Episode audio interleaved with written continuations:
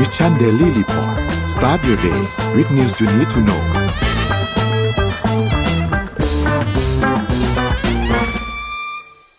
สวัสดีค่ะ ยินดีต้อนรับเข้าสู่ Mission Daily Report นะคะ ประจำวันศุกร์ที่ 21กรกฎาคมนะคะ พบกับเรานะคะ7โมงนะคะ พบกับอ้อมแล้วก็พี่ปิ๊กค่ะ สวัสดีค่ะ พี่ปิ๊กสวัสดีครับสวัสดีครับสวัสดีคุณผู้ชมทุกท่านด้วยนะครับ ค่ะถูกก่อนแล้วที่เลยวันศุกร์แล้วใช่ไหมวันศุกร์ที่เราจะใกล้สิ้นเดือน นี่วันศุกร์วิกที่สามหรือเปล่าอะสุกร์ที่เดือนนี้ได้สามสุกร์ที่สามของเดือนของเดือนนะคะ พร้อมกับฝนตกด้วยมั้ง ที่กรุงเทพฝนตกไหมคะพี่ปิ๊ก ไม่ตกครับ ไม่ตกแค่ครึ้มๆอืมเมื่อเช้าไปวิ่งมาสบาย ไม่ร้อนอ้าวอืมอ่าอ่า โอเคค่ะ งั้นก่อนที่เราจะไปฟังข่าวในวันนี้นะคะ มาที่ตัวเลขกันก่อนดีกว่า อ่านะคะ เดี๋ยวให้ทีมงานเอาตัวเลขขึ้นมาได้เลยนะคะ ราคาตันเอ่อราคาดัชนีตลาดหลักทรัพย์นะคะลบสิบห้าจุดสี่หกอยู่ที่หนึ่งหมื่นหนึ่งพันขอโทษค่ะหนึ่งพันะคะ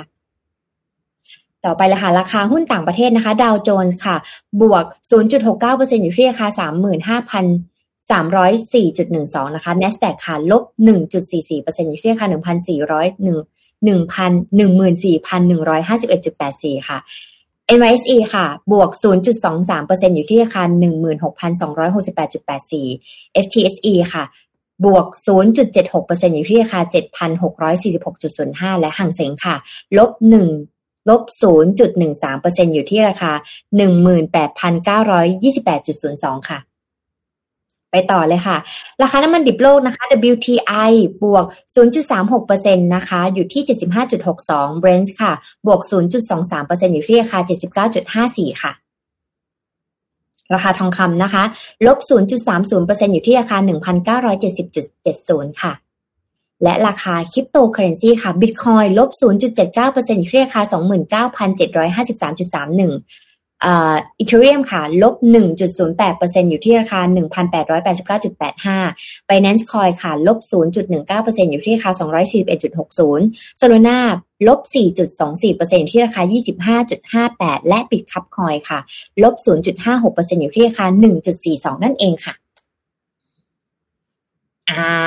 ก่อนที่เราไปฟังข่าว ขอเปิดประเด็น Morning Talk ว่าเราจะมาคุยอะไรกันวันนี้นะคะ หนักเลยนะครับน่าสนใจเลยอยากฟังมุมมองของพี่ปิ๊กมากเลยเพราะไม่ได้เจอพี่ปิ๊กมาหลายสัปดาห์มากเลยนะฟังฟังแล้วเหมือนเราเราไม่ไม่ทำงานทำการ เอ่อแค่มาไม่ตรงกันนะแค่มาไม่ตรงอ่ากัเรานมาไม่ถูกกันนะคะอ่าอ่าดูให้ดูหัวข้อ Morning Talk ครับ สมมูลทำงานหน่อยเร็วๆอ่า หัวข้อวันนี้ก็คือทำไมเด็กรุ่นใหม่ลาออกบ่อยเด็กสมัยนี้ไม่อดทนจริงหรือนะครับ เรามา พิมพ์เข้ามานะครับ ว่าทุกคนเนี่ยถ้าใครมีโอกาสทำงานกับเด็กรุ่นใหม่ ซึ่งอันนี้พี่พี่ขออะไรนะเขาเรียกกรอบไว้นิดนึงแล้วกันว่าคำว่าเด็กรุ่นใหม่ก็คือน่าจะหมายถึงน้องๆ ที่เพิ่งจบจากมหาวิทยาลัยเข้ามาแล้วก็มาทำงานได้สัก ตีซะว่าไม่เกินสามปีแล้วกันนะตีซะว่าแบบประมาณอายุไม่เกินยี่สิบห้าแล้วกันนะครับ เพราะว่าถ้าสามสิบนี่พี่มันไม่ค่อยใหม่ละการจะทำงานสักพักหนึ่งแล้วนะครับ เพราะฉะนั้นอาจจะขอ ให้พวกเราช่วยกันแสดงความเห็นนะครับ ว่าใครที่มีโอกาสทำงานร่วมกับน้องๆ ที่เพิ่งจบการศึกษามาไม่นานเนี่ยนะครับอายุไม่เกินสักยี่ห้าเนี่ยแล้ว ใครที่มีประสบการณ์ว่าน้องๆรุ่นเนี้ยทำงานแป๊บๆแล้วก็ออก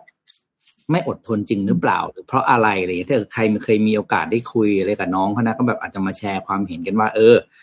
น้องค่ะจะเคยมาบอกเราว่าเหตุผลหนึ่งสองสามอะไรที่เขาย้ายงานมองหางานใหม่อะไรใหม่ ๆ บ่อย ๆ นะครับอ่าเดี๋ยวมาคุยกันท้ายรายการ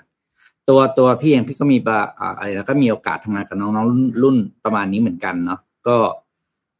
เดี๋ยวมาคุยกันว่าว่าว่าว่าพี่เจออะไรอย่างไรมั้งอ้อมน่าจะเจอเยอะกว่าเพราะอ้อมทำงานสายโปรแกรมมิ่งสายสายแนวแนวเทคเนาะก็จะเป็นคนรุ่นเนี้ยแหละ เยอะกว่านะครับ เดี๋ยวมาคุยกันช่วงท้ายรายการอะมาดูข่าวกันบ้างอืมฉะนั้นอาจจะต้องเอาทิชชู่มารอแล้วขอทิชชู่มาซับน้ำตาด้วยค่ะ เหมือนขับไฟเลยจะเป็นเออขับมันไฟจะมีแบบเรื่องอะไรประเด็นที่ ถ้าในคนรุ่นรุ่นพี่อาจจะรู้สึกว่าฮะเรื่องแค่นี้เองเหรอนะครับ แต่ว่าไอ้ไอ้เรื่องตรงนี้แหละไอ้ประเด็นมุมมองแบบนี้แหละว่าแค่นี้เองเหรอเนี่ย มันแค่นี้ของเรา แต่มันเป็นเรื่องที่ใหญ่มากสำหรับน้องๆไงซึ่งประเด็นก็คือถ้าเราไม่เข้าใจพวกเขาอะครับ เราก็จะทำงานของเขายาก เพราะจริงๆแล้วโลกของการทำงานที่ดีเนี่ย มันจะต้องมาจากการผสมผสมประสานกันของคนหลาย ๆ รุ่น ไม่ใช่แค่สองรุ่นนะแก่กับเด็กเลยก็ไม่ได้มันก็ต้องมีรุ่น ตรงกลางที่เป็นช่วงที่เราเรียกเป็นช่วงรอยต่อด้วยนะครับอะไปดูข่าวก่อนแล้วเดี๋ยวเราค่อยเลี้ยวกลับมาในเรื่องของ Morning Talk วันนี้นะครับ เดี๋ยวข่าวแรกเดี๋ยวพาไปดูจะเล่าเรื่องอะไรก่อนโอ้โหเรื่องเยอะมากเลยเอาเล่าเรื่องเลือกตั้งก่อนไหมแต่ว่าไม่ใช่เลือกตั้งที่บ้านเรานะครับ คือเลือกตั้งบ้านเราเนี่ยจบไปแล้วนะครับ ซึ่งจบไปตั้งแต่เอ้เราเลือกกันเดือนพฤษภาใช่ไหมก็ สองเดือนแล้วเรายังไม่ได้รัฐบาลเลย ประมาณกลมๆสองเดือนเรายังไม่ได้รัฐบาล แต่ว่าประเทศเพื่อนบ้านแล้วครับ ก็คือกัมพูชาเนี่ยกำลังจะมี national election นะครับกำลังจะมีเลือกตั้งใหญ่อีกครั้งหนึ่งนะครับ ในวันอาทิตย์นี้นะครับ ซึ่งการเลือกตั้งครั้งนี้เนี่ยเราอาจจะอาจจะเงียบๆในบ้านเราเนอะเพราะว่าบางทีเราจะข่าวการเมืองบ้านเราอาจจะอาจจะมีอะไรเขาเรียก ความสำคัญกว่า ซึ่งมันก็เรื่องปกตินะครับ แต่จะมาสรุปการเลือกตั้งของต่างประเทศให้ฟังสำนักข่าวใหญ่ ๆ นะครับ ไม่ว่าจะเป็นอัลซาจิราเดอะดิปโลแมต CNBC ทุกคนพูดสรุปการเลือกตั้งที่เกิดขึ้นที่แคนเบเดียในวันที่นี้ สรุปเป็นทิศทางเดียวกันนะครับ ก็สามสี่ประเด็นด้วยกันหนึ่งก็คือ การเลือกตั้งครั้งนี้นะครับ ก็จะเป็นการเลือกตั้ง national election ครั้งที่เจ็ดนะครับของของประเทศนะครับ แล้วก็ทุกคนบอกเลยว่านอนมานะครับ ก็คือ สมเด็จฮุนเซนนะครับ prime minister ของแคนเบเดียเนี่ยจากพรรค Cambodian People Party หรือพรรค CPP เนี่ยนะครับ ก็คงชนะอีกนั่นแหละนะครับ ชนะแบบแบบแบบแบบที่เราไม่ต้องเดาไม่ต้องเดาผลนะครับ เพราะว่าตัวอ่า Prime Minister ฮุนเซนเนี่ยอยู่ดำรงตำแหน่งมาสามสิบปีแล้วนะครับ แล้วก็ทุกครั้งที่มีการเลือกตั้งเนี่ยก็จะเรียกว่า ชนะขาดเลยนะครับ คือสมเด็จฮุนเซนเนี่ยอยู่ในตำแหน่งเนี่ยนะครับ ตั้งแต่ปีหนึ่งเก้าแปดห้าเลยนะครับ ตอนนั้นแล้วก็มีการเลือกตั้งที่เป็นที่เป็นเลือกตั้งจริงๆเนี่ยนะครับใน national election จริงครั้งแรกในปีหนึ่งเก้าเก้าสามนะครับ แล้วก็เลือกตั้งมาเรื่อยๆนะครับ สลับอ่าเรียกว่าเขาเรียกว่าไม่สลับเขาเรียกว่ามีการเลือกตั้งเป็นระยะนะครับ แล้วก็ทุกครั้งที่ลงเนี่ยก็พักที่เป็นพักคู่แข่งก็ คะแนนก็ไม่สู้สู้ไม่ได้เลยนะครับพรรคคู่แข่งก็จะมีพวกพรรค Cambodia National Rescue Party แล้วมีอีกหลาย ๆพรรคที่เป็นพรรคเล็กพรรคน้อยนะครับ ประเด็นก็คือการเลือกตั้งเนี่ยผ่านมาหลายครั้งแล้วนะครับ แล้วก็สิ่งที่น่าสนใจกับสิ่งที่สิ่งที่สำนักข่าวต่างประเทศมองตรงกันก็คือว่า ระยะหลังๆ เนี่ย การเลือกตั้งที่แคนเบเดียเนี่ยมีจุดน่าสนใจ คือคะแนนครับคะแนนของพรรคอื่น ๆ ที่เป็นพรรค ฝ่ายค้านที่ที่ที่เป็นพรรคที่พรรคตรงข้ามเนี่ยนะครับ ค่อยๆเห็นจำนวนเปอร์เซ็นต์เพิ่มขึ้นเรื่อยๆนะครับ ก็อาจจะเป็นเพราะว่าคนรุ่นใหม่อาจจะมองหาทางเลือกใหม่ด้วยนะครับ แล้วก็จำนวนผู้มีสิทธิ์เลือกตั้งเนี่ย มันก็มีอัตราการเปลี่ยนแปลงของของอ่า eligible vote ก็คือผู้มีสิทธิ์เลือกตั้งนะครับนั้นเนี่ยพอมันเหมือนกระแสโลกครับพอคนรุ่นใหม่ที่อายุเข้าถึงเกณฑ์ที่จะเลือกตั้งได้เนี่ยเขาอาจจะมองหา ทางเลือกใหม่เช่นกันนะครับ แต่อย่างไรก็ตามนะครับ ก็ทุกสำนักข่าวก็คาดการณ์อย่างที่บอกครับว่าไม่มีทางเปลี่ยนแปลงอะไรกับการเลือกตั้งที่แคนเบเดียได้นะครับ เลือกไปยังไงก็ผลคงไม่แตกต่างจากเดิมมากนะแต่ประเด็นก็คือว่าสิ่งที่จะเห็นต่อจากนี้ครับ คือหลังจากที่เลือกตั้งครั้งนี้แล้วเนี่ยอีกหกปีนะครับ การเปลี่ยนแปลงทางการเมืองของ Cambodia จะเป็นอย่างไร เพราะว่า สมเด็จ Prime Minister ฮุนเซนตอนนี้ก็อายุเยอะแล้วนะครับ แล้วก็ถึงวันนี้นะครับที่ Cambodia เองเนี่ยทางพรรค CPP เนี่ยก็ยังไม่มีอ่าเขาเรียกว่าสัญญาณนะครับว่าใครจะมาเป็น successor หรือเป็นตัวแทนต่อจากอ่าคุณฮุนเซนนะครับเพราะนั้นแปลว่าถ้าสมมติว่าอีกหกปีมีการเลือกตั้งใหม่ คุณจะจะจะจะจะต้องทำงานต่อไปเลยเนี่ยอันนี้คือสิ่งที่เป็นคำถามนะครับ เพราะนั้นคือสิ่งที่จะเห็นว่าสิ่งให้สิ่งให้สิ่งที่สำนักข่าวหลายประเทศ ให้จับตามองก็คือหกปีจากนี้ครับ ใครจะก้าวขึ้นมาเป็นคนที่ อ่าเขาเรียกว่าได้รับการวางตัวนะครับ ขึ้นมาให้มาอ่าเป็นแคนดิเดตนักสำหรับการเลือกตั้งครั้งต่อไปนะครับ บอกมีครั้งหนึ่งนะการเลือกตั้งที่แคนเบเดียครั้งแรกเลยครั้งแรกที่เลือกตั้งที่เป็น national election จริง ๆ ที่ปีหนึ่งหนึ่งเก้าแปดห้าครับ เลือกตั้งกันหกวันนะ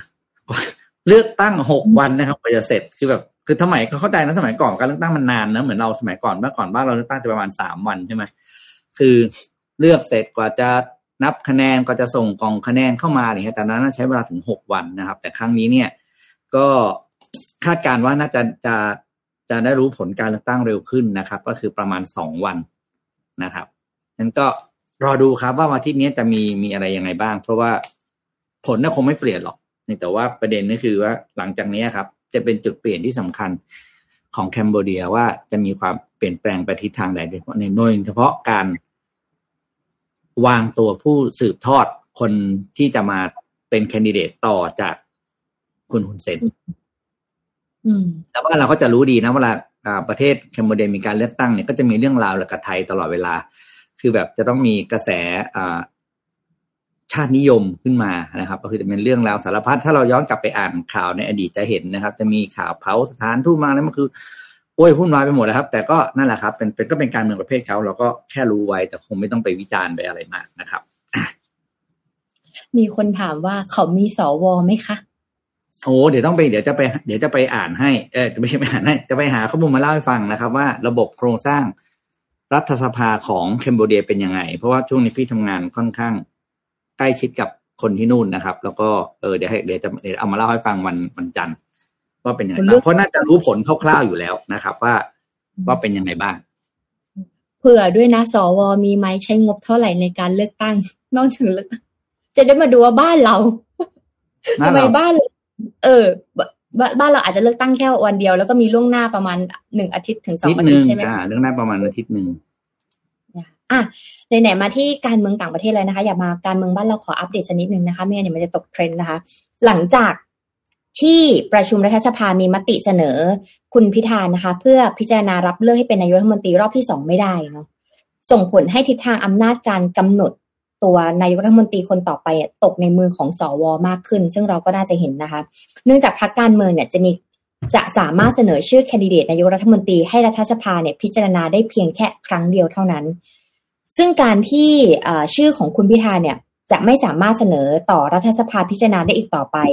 ทำให้การเสนอชื่อในครั้งต่อไปเนี่ยจะเป็นของพรรคเพื่อไทยค่ะ และสายตาเนี่ยก็จับจ้องไปที่ใครรู้ไหมคะ คุณเศรษฐาทวีสินว่ามีแนวโน้มสูง ที่พักเพื่อไทยเนี่ยจะส่งรัฐสภาพิจารณาในรอบต่อไปนะคะ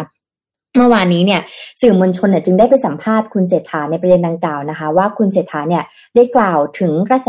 ข่าวต่างๆนะคะ ที่ระบุว่ามีเงื่อนไขในการร่วมรัฐบาลหรือเปล่า หากถูกเสนอนะคะ ชื่อเป็นนายกรัฐมนตรีเนี่ยคุณเศรษฐากล่าวว่ายังไม่ได้เห็นเงื่อนไขของตัวเองเลย ไม่รู้ว่าเป็นข่าวลือกันหรือไม่ แล้วก็ไม่แน่ใจเหมือนกันนะคะ ก็ขอให้รออีกนิดนึงรอให้แปด พักเนี่ยร่วมรัฐบาลคุยกันก่อน และมีข้อสรุปก่อนเพื่อเป็นบรรทัดฐานออกมานะคะ และมีการถแถลงเนี่ยเป็นทางการให้เดินไปอีกขั้นหนึ่งก่อนดีกว่า คืออยากให้ชัวร์ก่อนที่จะมาพูดนะคะ แล้วก็เออและตัวคุณเศรษฐาเองเนี่ยก็พร้อมนะคะ แล้วก็บอกถ้าพร้อมเนี่ยก็จะบอกอีกครั้งนะคะ ซึ่งตอนนี้ยังไม่มีอะไรที่อยากจะถแถลงข่าว หรือมีข้อกำหนดหรือเงื่อนไขอะไรเนี่ยก็ยังไม่อยากจะพูดออกมานะคะคราวนี้เนี่ยผู้สื่อข่าวยังถามย้ำอีกว่าเงื่อนไขดังกล่าวเนี่ยคือต้องมี คือต้องไม่มีพักประชาธิปัตย์พักร่วมไทยสร้างชาติ และขอเป็นคนจัดตั้งตำแหน่งรัฐมนตรีเองหรือไม่นะคะ คุณเศรษฐาก็ได้กล่าวว่าจริง ๆ แล้วเนี่ยการจัดตั้งเนี่ยมันก็อาจจะเป็นไปไม่ได้หรอกนะถ้าเป็นพูดก็คุณเศรษฐาบอกว่าจัดตั้งเนี่ยเป็นไปไม่ได้หรอกครับ มันเป็นรัฐบาลผสม เดี๋ยวต้องว่ากันอีกทีหนึ่งส่วนเงื่อนไขเนี่ย จะร่วมกับใครหรือไม่นั้นเนี่ยก็เป็นหน้าที่ของกรรมการบริหารพักพิจารณาครับฮันนี่ผู้สื่อข่าวก็ยังไม่ยอม เราเองก็อยากอยากรู้นะถามอีกว่าถ้าเกิด พักเพื่อไทยเนี่ยได้เป็นแกนนำจัดตั้งรัฐบาลเนี่ยจะทำอย่างไร ไม่ให้มสมหนึ่งหนึ่งสองนะคะเป็นปัญหา คุณเศรษฐาก็กล่าวว่ามองว่าพักที่จะเสนอชื่อนายกเนี่ย ครั้งต่อไปต้องไม่มีเรื่องของการแก้ไข หรือว่ายกเลิกมหนึ่งหนึ่งสองนะคะ ไม่อย่างนั้นเนี่ยจะไม่ได้รับการสนับสนุนจากสวรวมถึงพักการเมืองอื่นด้วยคราวนี้ก็ก็ลองดูกันนะคะ ซึ่งพอเรามองตัว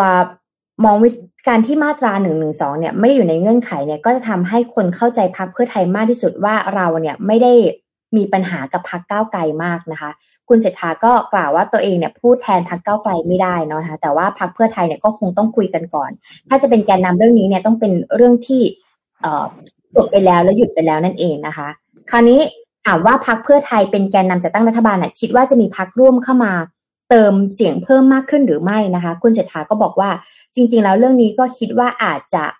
มีบ้างนะคะแต่ว่าต้องให้เกียรติแปดพักร่วมรัฐบาลก่อน เพราะว่าแปดพักปัจจุบันนี้มีเสียงเยอะ แต่ก็ต้องมาคุยกันอีกทีว่าจะตกลงกันอย่างไรนะคะ คราวนี้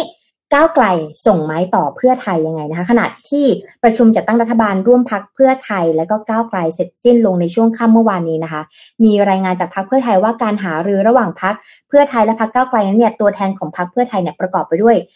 นายแพทย์ชลนานสีแก้วหัวหน้าพักนะคะ คุณภูมิธรรมนะคะ เวชเวชเวชยะชัยนะคะ รองหัวหน้าพักนะคะ แล้วก็คุณประเสริฐจันทระวงทรนะคะเลขาธิการพักเนี่ยขณะที่พักก้าวไกลเนี่ยประกอบไปด้วยคุณชัยทวัฒตุลาธนนะคะ แล้วก็เลขาเป็นเลขาธิการพักแล้วก็นางสาวสิริกัญญาตันสกุลนะคะ และก็คุณพิจารณ์ชาวพัฒนาวงศ์นะคะ รองหัวหน้าพักเนี่ยซึ่งในวงเนี่ยก็หารือกัน ทางพักเพื่อไทยเนี่ยก็ยังยืนยันว่ายังอยากจับมือกับ 8พักร่วมที่มีเสียงร่วมกันทั้งหมดเนี่ย312 เสียงนะคะ แล้วก็พักเก้าไกลเนี่ยพร้อมที่จะสนับสนุนพักเพื่อไทยให้เป็นแกนนำจัดตั้งรัฐบาลนั่นเองค่ะ ก็ทั้งนี้นะคะจะมีการหารือกันอีกครั้งในวันที่ 21 ก็คือวันนี้นะคะ ทุกคนเพื่อพิจารณาทิศทางการร่วมกันในการเสนอชื่อแคนดิเดตนายกครั้งต่อไปในวันที่ 27 เดือนนี้นะคะ ให้ได้เสียงรัฐสภาเกิน 376 เสียงให้ได้ค่ะ ก็รอติดตามกันดูนะคะ ว่าเป็นยังไงก็ยังไม่จบ ณที่นี้นะคะ ของบ้านเรานะคะพี่ปิ๊กนี่จะขำมากนะ ถ้าสุดท้ายเนี่ยคัมโบเดียเขาเลือกตั้งทีหลังแล้วก็ได้รัฐบาลก่อนเนี่ยไปสืบมาอันนี้จะเป็นอะไรที่แบบว่าเฮ้ยทำไมล้อหลังแซงล้อหน้า แต่ก็เป็นไปได้ครับเป็นไปได้ แต่เพราะว่ามันก็เป็นเรื่องของการเมืองซึ่งเราไม่ว่ากันคำว่าไม่ว่ากันก็คืออยากจะว่าแต่ว่าไม่ได้นะครับ เพราะว่ารู้ทำไงอะนะก็เป็นอย่างเงี้ย แต่ประเด็นก็คือ โอ้นี่ไปอ่านมาหลายอันมากเลยนะแล้วก็มีมีเขาเรียกว่าสุดท้ายเดี๋ยวเดี๋ยวถ้ามีเวลาเดี๋ยวจะเรียบเรียงเขียนให้ เพราะว่าหลายคนก็ถามดิทุกทีช่วงนี้ไปกินข้าวใครก็จะคุยกันเรื่องการเมืองนะซึ่งมันเป็นเรื่องปกติแล้วสุดท้ายเนี่ยเมื่อวานก็มีอันก็ไปก็ไปได้ไปกินข้าวกับกลุ่มกลุ่มรุ่นพี่อะไรอย่างนี้ครับ รุ่นพี่ที่ที่เรียนต่างประเทศมาด้วยกันก็คุยกันสนุกสนานมาก แล้วก็เลยตกผลึกมาเป็นบทสรุปว่าทำไมพรรคก้าวไกลเนี่ย เอาถึงตัดสินใจอะไรแบบนี้นะครับ ซึ่งนี้เดี๋ยวจะเขียนในมุมการตลาดนะ จะเข้าใจดีเลยว่า เอ่อทำไม เอ่อโดยโดยหลักการนั่นคืออะพี่ใช้คำง่ายสุดนะคือก้าวไกลไม่ได้โง่นะครับ เรื่องเรื่องหนึ่งสองเนี่ยผมเชื่อว่ามันเป็นสิ่งที่เขาเขารู้เขาเข้าใจดีว่าเขากำลังทำอะไรอยู่เนาะแล้วก็ไม่ได้เป็นการดื้อด้วย แต่ว่าเป็นการแสดงจุดยืน เพราะว่าถ้าในหลักการตลาดจริง ๆ ก็คือพรรคเก้าไกลรู้ดีว่ากลุ่มเป้าหมายของเขาคือใครจริงก็คือเจนซี ถูกไหมแล้วก็เจนซีต้องการอะไรเจนซีให้ค่านิยมกับอะไรอะไรเงี้ย ซึ่งอันนี้สิ่งที่อ่าหลายคนอาจจะนึกไม่ออกนะครับเจนซีเนี่ย สิ่งนี้ให้ value ที่สุดเลยนะ คือความชัดเจนหรือจุดยืนของคนคนหนึ่งที่ของใครสักคนที่จะแสดงตัวตนมาว่า เป็นคนแบบไหนชอบอะไรให้คุณค่ากับเรื่องอะไรนะครับ แล้วก็เจนซีจะเกลียดจะไม่ชอบแหละคนที่เปลี่ยนไปเปลี่ยนมาโลเลเนี่ยเนี่ย การที่พรรคเก้าไกลรู้ดีว่า กลุ่มเป้าหมายของเขาคือคือคนคนคนรุ่นนี้เนี่ยนะครับ นั่นแปลว่าเขาสิ่งที่เขาทำเขาต้องยึดกับสิ่งที่เป็นจุดยืน ไม่ไม่ไม่ใช่ว่าเออวันหนึ่งจะบอกว่าอ้าวแล้วถ้ามีกระแสหน่อยปุ๊บเนี่ย ไม่เอาอ๋อไม่เอาหนึ่งสองแล้วหนึ่งสองก็งั้นก็เอาออกก็ได้ยกตัวอย่างเนี้ย ถ้าอย่างเงี้ยพรรคก้าวไกลจะไม่ต่างจากพรรคการเมืองอื่นเลย ในสายตา Gen Z ก็คือคนที่ไม่มีจุดยืนนั่นแปลว่าการเลือกตั้งครั้งหน้าพรรคก้าวไกลจะไม่หนี หรือจะไม่สามารถหลุดพ้นจากวงวังวนการเมืองเก่าๆก็คือการการเมืองที่ไม่มีจุดยืนในมุมมองคน Gen Z นะครับ เพราะฉะนั้นเนี่ยเดี๋ยวจะเขียนสรุปให้ก้าวไกลในเชิง branding กับในมุมมองของการตลาดนะครับ ว่าเป็นเพราะอะไรนะครับ แต่ว่าเดี๋ยวขอรีบเรียงก่อนเพราะว่าประเด็นนี้มัน sensitive เขียนไปเดี๋ยวเข้าทางมีทัวร์ลงบนบ้านบ้านแคบด้วย ไม่ค่อยมีที่จอดรถทัวร์ไม่ไม่เหมือนบ้านคุณชาดาที่แกบอกบ้านที่แกเยอะแกแกรับรถทัวร์ได้เยอะบ้านพี่รถไม่ค่อยเยอะนะครับ ก็ ไม่เราเราเทียบกันไม่ค่อยได้ ก็เลยเบาๆหน่อยก็แบบต้องเขียนแบบละเมียดละไมนิดนึงนะครับอะเดี๋ยวไปดูข่าวดิสนีย์ดีกว่าดิสนีย์เนี่ยเออเมื่อเมื่อวันเห็นทีมงานเตรียมข่าวนี้มาก็คือแบบหืมถึงกับแบบ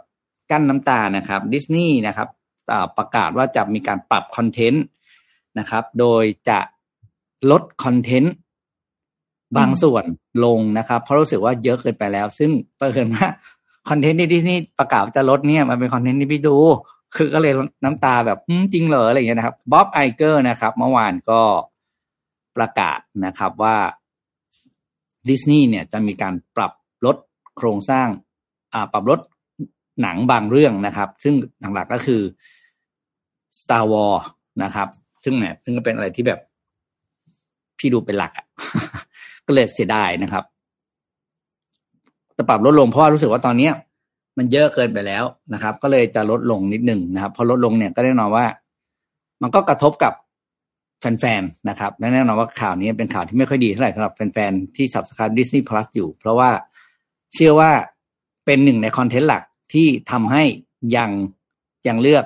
subscribe Disney อยู่นะครับและตัวพี่เองพี่ก็เป็นนะครับ พี่อ่านเนี่ยเพื่อก็พี่ว่าโอ้เสียดายจังเลยนะครับ โดยอ่า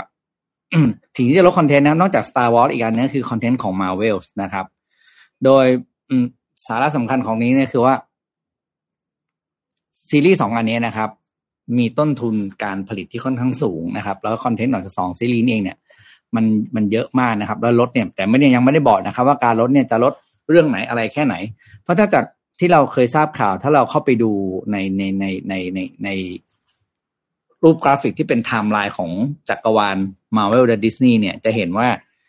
ทั้งสองซีรีส์เนี่ยนะครับมีแผนจะออกเขาเรียกว่าหนังที่ว่าเป็น spin-off นะครับก็คือเอาเรื่องจุดย่อยๆ ของเรื่องใหญ่เนี่ยมาสร้างเป็นเรื่องใหม่เนี่ยเยอะมากอย่าง Star Wars ถ้าตามไม่ผิดน่าจะประมาณสิบห้าซีรีส์นะครับซีรีส์นึงก็จะประมาณหกถึงหกถึงสิบตอนนะครับ ก็แปลว่าต้นทุนการทำเนี่ยจะจะมโหฬารมหาศาลมากนะครับดังนั้นเนี่ยมันเลยกลายเป็นว่า ต้องลดตรงนี้ลง แล้วก็จะสร้าง original content ที่เป็นรูปแบบอื่น แล้วไม่ใช่ซีรีส์ที่ต้นทุนการผลิตสูงจนเกินไปอย่างทั้งสองเรื่องนั้น เพราะสองเรื่องนั้นเนี่ย CG ค่อนข้างสูงนะครับ แล้วการทำเนี่ยมันมันมันต้องละเมียดละไมมากกว่าปกตินะครับ ก็เลยกลายว่า เป็นข่าวเศร้าสำหรับชาวดิสนีย์นะครับโดยเฉพาะพี่พอพี่ก็ดูอยู่แค่นี้แหละครับ ในในในดิสนีย์พลัสก็ดูอยู่แค่เนี้ย อืม อืมเสียดายอะ คือต้องบอกว่าดิสนีย์เนี่ยบุญบุญเก่าเขาเยอะไงคือการ์ตูนเขาเยอะมากแล้วเอามาลงในในแพลตฟอร์มนี้ใช่ไหมแต่พอเรื่องใหม่ๆอะที่พี่มันไม่ได้แบบมันแค่การ์ตูนมันต้องใช้ CG ใช้นักแสดงเข้ามาใช้ทีมแบบตัดต่ออะไรเยอะมาก มันใช้เงินเยอะนะ มันใช้เงินเยอะมากกว่าการ์ตูนเยอะมากเยอะมากเยอะมากเยอะมากนะคะ อะเดี๋ยวอ้อมขอพาไปอีกข่าวหนึ่งนะคะ เป็นข่าวการการเงินบ้านเราจะเอาแบบเร็วๆนะคะ มันจะถังแตกหรือเปล่าพี่ปิ๊กก็คือล่าสุดเนี่ย รัฐบาลใหม่นะสองเงินเหลือไม่พอใช้นะคะ งบกลางเนี่ยธนาคารกลางกระทรวงการคลังเนี่ย เหลือแค่หนึ่งหมื่นแปดพันล้านบาทเท่านั้นเองนะคะ เพราะวันก่อนพูดเรื่องกระทรวงการคลังว่าแบบไม่ต้องคอนเซิร์นนะว่ารัฐบาลเนี่ย ถ้ายังไม่ได้เลือกแล้วเนี่ย ยังไม่ได้เลือกนายกเนี่ยก็ยังอยู่ได้นะคะ แต่พอไปดูมาจริงๆแล้วเนี่ยกระทรวงการคลังเนี่ยเปิดเผยว่า รัฐบาลมีความสามารถในการใช้จ่ายค่อนข้างที่จำกัดนะคะ ถ้าในรุ่นต่อไปนะโดยเฉพาะการใช้จ่ายตามมาตรา 28 นะคะ ว่าด้วยพรบวินัยการเงินการคลัง และเพดานการก่อหนี้สาธารณะเนี่ยพบว่าในเวลานี้ค่ะใกล้เต็มเพดานที่ 32%ค่ะ ของวงเงินงบประมาณรายจ่ายนะคะทำให้เป็นข้อจำกัดต่อการออกมาตรการใด ๆ ก็ตามของรัฐบาลที่จะต้องยึดถือและปฏิบัติ ตามการค่าใช้จ่ายเงินนะคะ ในมาตรา 28 นั่นเอง ข้อมูลเหล่านี้เนี่ยมันสิ้นสุดตั้งแต่งบปี 2560 65นะคะคือปีที่แล้วนะคะภาระผูกพันจากการจ่ายเงินของรัฐบาลตามมาตรา 28เนี่ยอยู่ที่ 1 ล้านล้านบาทคิดเป็น 33.5%นะคะของงบประมาณการรายจ่าย นอกจากนี้เนี่ยพอสิ้นสุดเดือนมิถุนายนเดือนที่แล้วนะคะพบว่าเงินคงเหลือตามมาตรา 28เนี่ยอยู่ที่ 18,000 ล้านบาทเองค่ะ จากหนึ่งล้านล้านบาทนะเหลือหนึ่งหมื่นแปดพันล้านล้านบาทเออหนึ่งหมื่นแปดพันล้านบาทนะคะ ซึ่งอาจไม่เพียงพอต่อการดำเนินกิจกรรมใด ๆของรัฐบาลในรอบงบประมาณปีหกหกก็คือปีนี้นะคะกระทรวงการคลังอะคะ่ะจึงเห็นสมควรนะคะเสนอรัฐบาลว่าควรดำเนินการโครงการตามมาตรา 28 เท่าที่จำเป็นจริง ๆ จะทำโครงการอะไรให้เลือก ที่จำเป็นจริง ๆนะคะ อย่างไรก็ตามรัฐบาลเนี่ยจะสามารถหาแหล่งเงินที่นำมาใช้จ่ายสำหรับนโยบายหาเสียงได้เร็วที่สุดในขณะนี้นี่ก็คืองบกลาง ซึ่งในปีงบประมาณปี 2516 ในปีนี้เนี่ยมีวงเงิน 92,000 ล้านบาท ขณะนี้เนี่ยลดเหลือ 30,000 ล้านบาทนะคะส่วนในปี 2567 มีวงเงินเนี่ย 93,000 ล้านบาทนะคะ อย่างไรก็ดีการใช้จ่ายเนี่ยจะต้อง เป็นไปตามพรบวินัยทางการเงินการคลังนะคะ ซึ่งจะต้องใช้จ่ายตามวัตถุประสงค์ เพื่อป้องกันหรือว่าเยียวยาบรรเทาความเสียหายจากภัยพิบัติต่างๆนะคะ สถานเอ่อพวกเหตุการณ์ต่างๆ ไม่ว่าจะเป็นโรคร้ายต่างๆนะคะ การจัดการระบบต่างๆนะแล้วก็ภารกิจที่มีความจำเป็นเร่งด่วนของรัฐ นั่นหมายความว่ารัฐบาลชุดใหม่จะต้องมีนิดเงินให้ดีเอ่อนโยบายต่างๆ ที่ลิสต์ออกมาอาจจะต้องเลือกว่าอันไหนสำคัญมากที่สุดนะคะ เพราะว่า งบกลางเนี่ยเหลือใช้แค่หนึ่งหมื่นแปดพันล้านบาทจากหนึ่งล้านล้านบาทนั่นเองนะคะเงินไปไหนหมด ใช่ เงินไปไหนหมดเงินมันมี อืมมันมันมีมันมีเศรษฐกิจไม่ดีจริงๆนะ เพราะว่าอันนี้ส่วนหนึ่งยอมรับเลยว่าเงินมันเป็นมันเงินมันไม่ไปไหนหรอกครับ มัน มันไม่เกิดการหมุนเวียนเพราะว่าเงินจำนวนมากที่เป็นเป็นส่วนที่เรียกว่า government spending เนี่ย ตอนนี้มันเบิกออกมาใช้ไม่ได้ไงพอเงินมันไม่ออกมา จากภาครัฐเนี่ยนะครับ เพราะว่าเรายังไม่มีรัฐบาลใหม่เนี่ย แต่ว่าเงินนั้นก็จะไม่ถูกส่งต่อมาถึงภาคเอกชน มันก็ไม่เกิดการกินใช้ต่างๆ ใช่ไหมครับ ไม่เกิดการจ้างงานทำให้เกิดจ้างงานเศรษฐกิจหยุดปุ๊บเนี่ยภาษีมูลค่าเพิ่มไม่เกิด เพราะอย่าลืมว่าภาษีมูลค่าเพิ่มจะเกิดแต่เมื่อเกิด transaction ในในการกินดื่มชอบซื้อของอะไรต่างๆภาษีมูลค่ามูลค่าเพิ่มเกิดจากตรงนั้น เพราะถ้าคนไม่คนไม่ได้กินได้ใช้แบตหายไปแล้วแน่นอน แบตหายไปว่าอะไรแปลว่าธุรกิจไม่มีรายได้ ก็ภาษีรายได้ก็ไม่มี คือโอ้โหมันเกี่ยวข้องไปหมดแล้วครับเพราะฉะนั้นเนี่ยถึงบอกว่าการที่เรายังจัดตั้งรัฐบาลไม่ได้เนี่ยโอ้โหส่งผลมากกว่าที่มากมากกับภาคเอกกับภาคเอกชนเนี่ยมากจริง ๆ นะ คือตัวพนักงานราชการเลยไม่เดือดร้อนเท่าไหร่หรอกเข้าใจว่าคุณก็มีรายได้ประจำอยู่แล้วจากการเป็นข้าราชการ แต่ว่าภาคเอกชนนี่แหละครับ จะค่อนข้างลำบาก แล้วก็ถ้ายังเป็นอย่างนี้ไปอีกเนี่ย ไม่รู้จะเป็นยังไงบ้าง แต่หวังว่าเชื่อว่าภายในภายในการโหวตครั้งต่อไปน่าจะได้แล้วนะ น่าจะได้แล้วก็ แต่ว่ามาดูแค่ว่าใครจะนั่งกระทรวงไหนนั่นอีกเรื่องหนึ่งนะคิดว่าน่าจะรอบหน้าน่าจะได้แล้วละ่ะมันนานเกินไปละนะครับ รู้สึกปวดหัวทำไมมันนานจังเนี้ยนะครับ โอ้ยเหนื่อย อะเดี๋ยวไปดูเจ็ดโมงครึ่งครับวันนี้มีเจ็ดโมงครึ่งมาฝากเป็นเรื่องอ่าหลายๆคนถ้า ถ้าติดตามผลงานของบอสเนี่ยบอสจะมีโค้ดอันหนึ่งที่มาพูดกันบ่อย ๆ นะครับ ว่า อ่า เป็นประโยคเด็ดทั้งที่พี่เองเพื่อนก็ชอบมากนะครับบอกว่าอ่า leaders are surrounded by liars and mirror นะครับ ก็คือผู้นำเนี่ยจะถูกแวดล้อมไปด้วยคำลวงแล้วก็กระจกเงา แปลว่าอะไรครับ แปลว่าความหมายก็คือ คนที่เป็นผู้นำเนี่ยนะครับ ก็จะแวดล้อมไปด้วยลูกน้องที่คอยประจบสอพลอเพชรทูล ข้อมูลที่ฟังแล้วเข้าหู ไม่ค่อยพูดความจริง เฉพาะเรื่องที่เป็นปัญหานะครับ แล้วก็สดาวบายมิเรอร์ความหมายของมันก็คือว่าเอาพูดง่ายคือมองเห็นได้ตัวเองอะคือหลงตัวเองไม่เห็นคำไม่เห็นคำเตือนไม่เห็นอะไรของของของคนรอบข้างหรือเสียงของลูกค้าเสียงของทีมงานอะไรต่าง ๆ พวกนี้นะครับดังนั้นจากจากโค้ดอันนี้ที่บอสชอบพูดบ่อยๆเนี่ยนะครับ ก็เลยมาเป็นเสร็จมงครึ่งวันนี้นะครับ ชื่อว่า The Six Lies นะครับ คือ คนที่เป็นผู้นำเนี่ยมักจะหลอกตัวเองเรื่องอะไรบ้าง มีหกอันนะครับ ซึ่งอันนี้ตั้งใจทำมาให้แบบเด็ด ๆ เลยนะครับอะไปดูกันครับ อันแรก อันแรกเลยมาอันแรกเขาบอกว่าคำโกหกหรือสิ่งที่ชอบหลอกตัวเองอันแรกคืออะไรครับ I don't need advice ก็คือฉันไม่ต้องการคำแนะนำจากใครอีกแล้ว แปลง่ายคือ ฉันเก่งที่สุด คือจะเก่งคนเดียวอะ่ะเออคนอื่นพูดนี่คือ คนอื่นโง่หมด คำทักท้วงแนะนำอะไรว่าเอ้ยไม่ต้องเก่งอยู่คนเดียวนะครับอ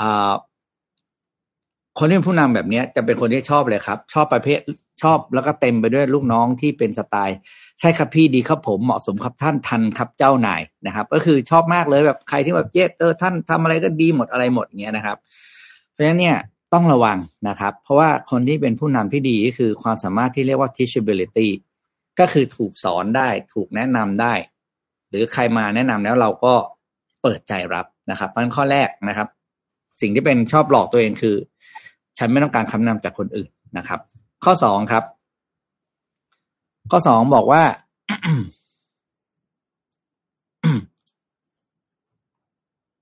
I'm entitled to special treatment ก็คือ เราเหมาะสมที่จะได้รับการดูแลเป็นพิเศษ คือเขาเรียกว่าจ้ายศเจ้าอย่างอะ ที่เขาเรียกกับฉันเป็นคนพิเศษไปไหนก็ต้องมีลูกน้อง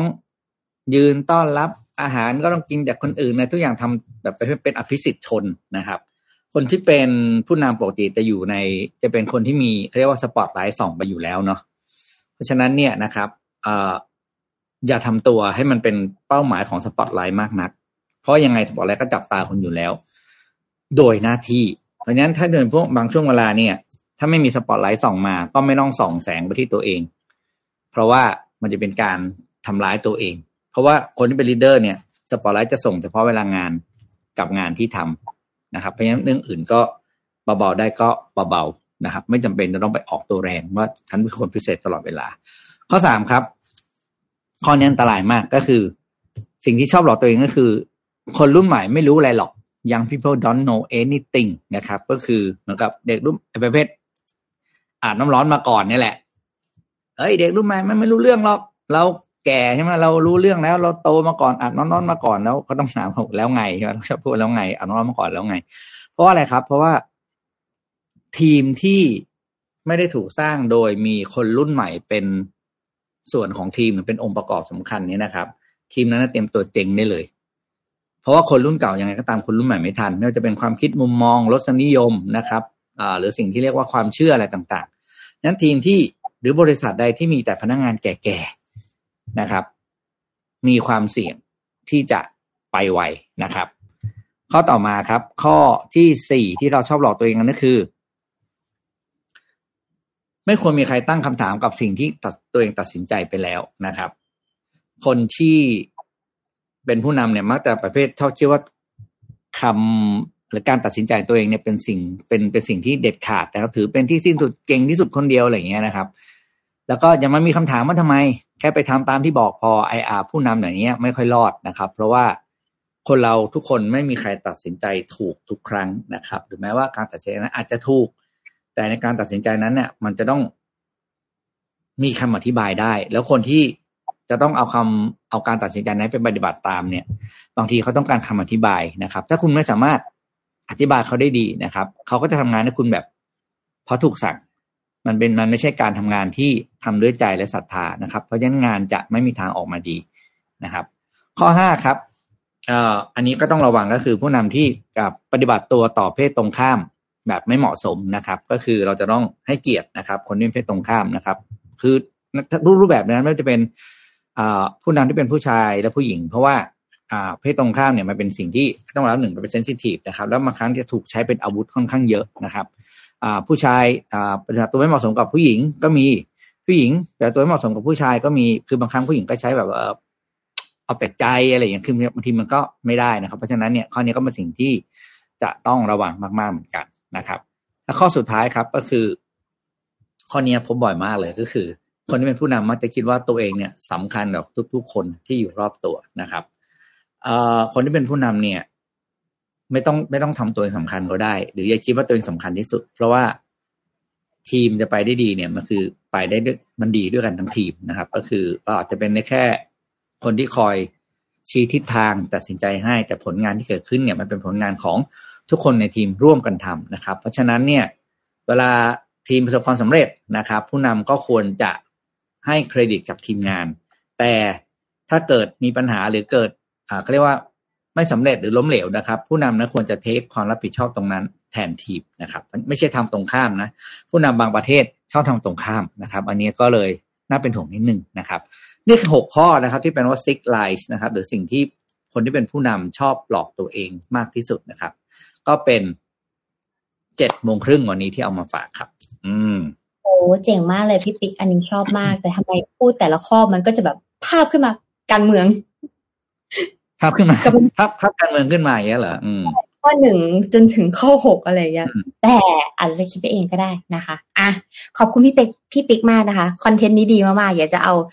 เพราะเพราะว่าเราต้องกลับมาเช็คกับตัวเองเหมือนเหมือนกันนะ ว่าเราอะเป็นหกข้อนี้หรือเปล่า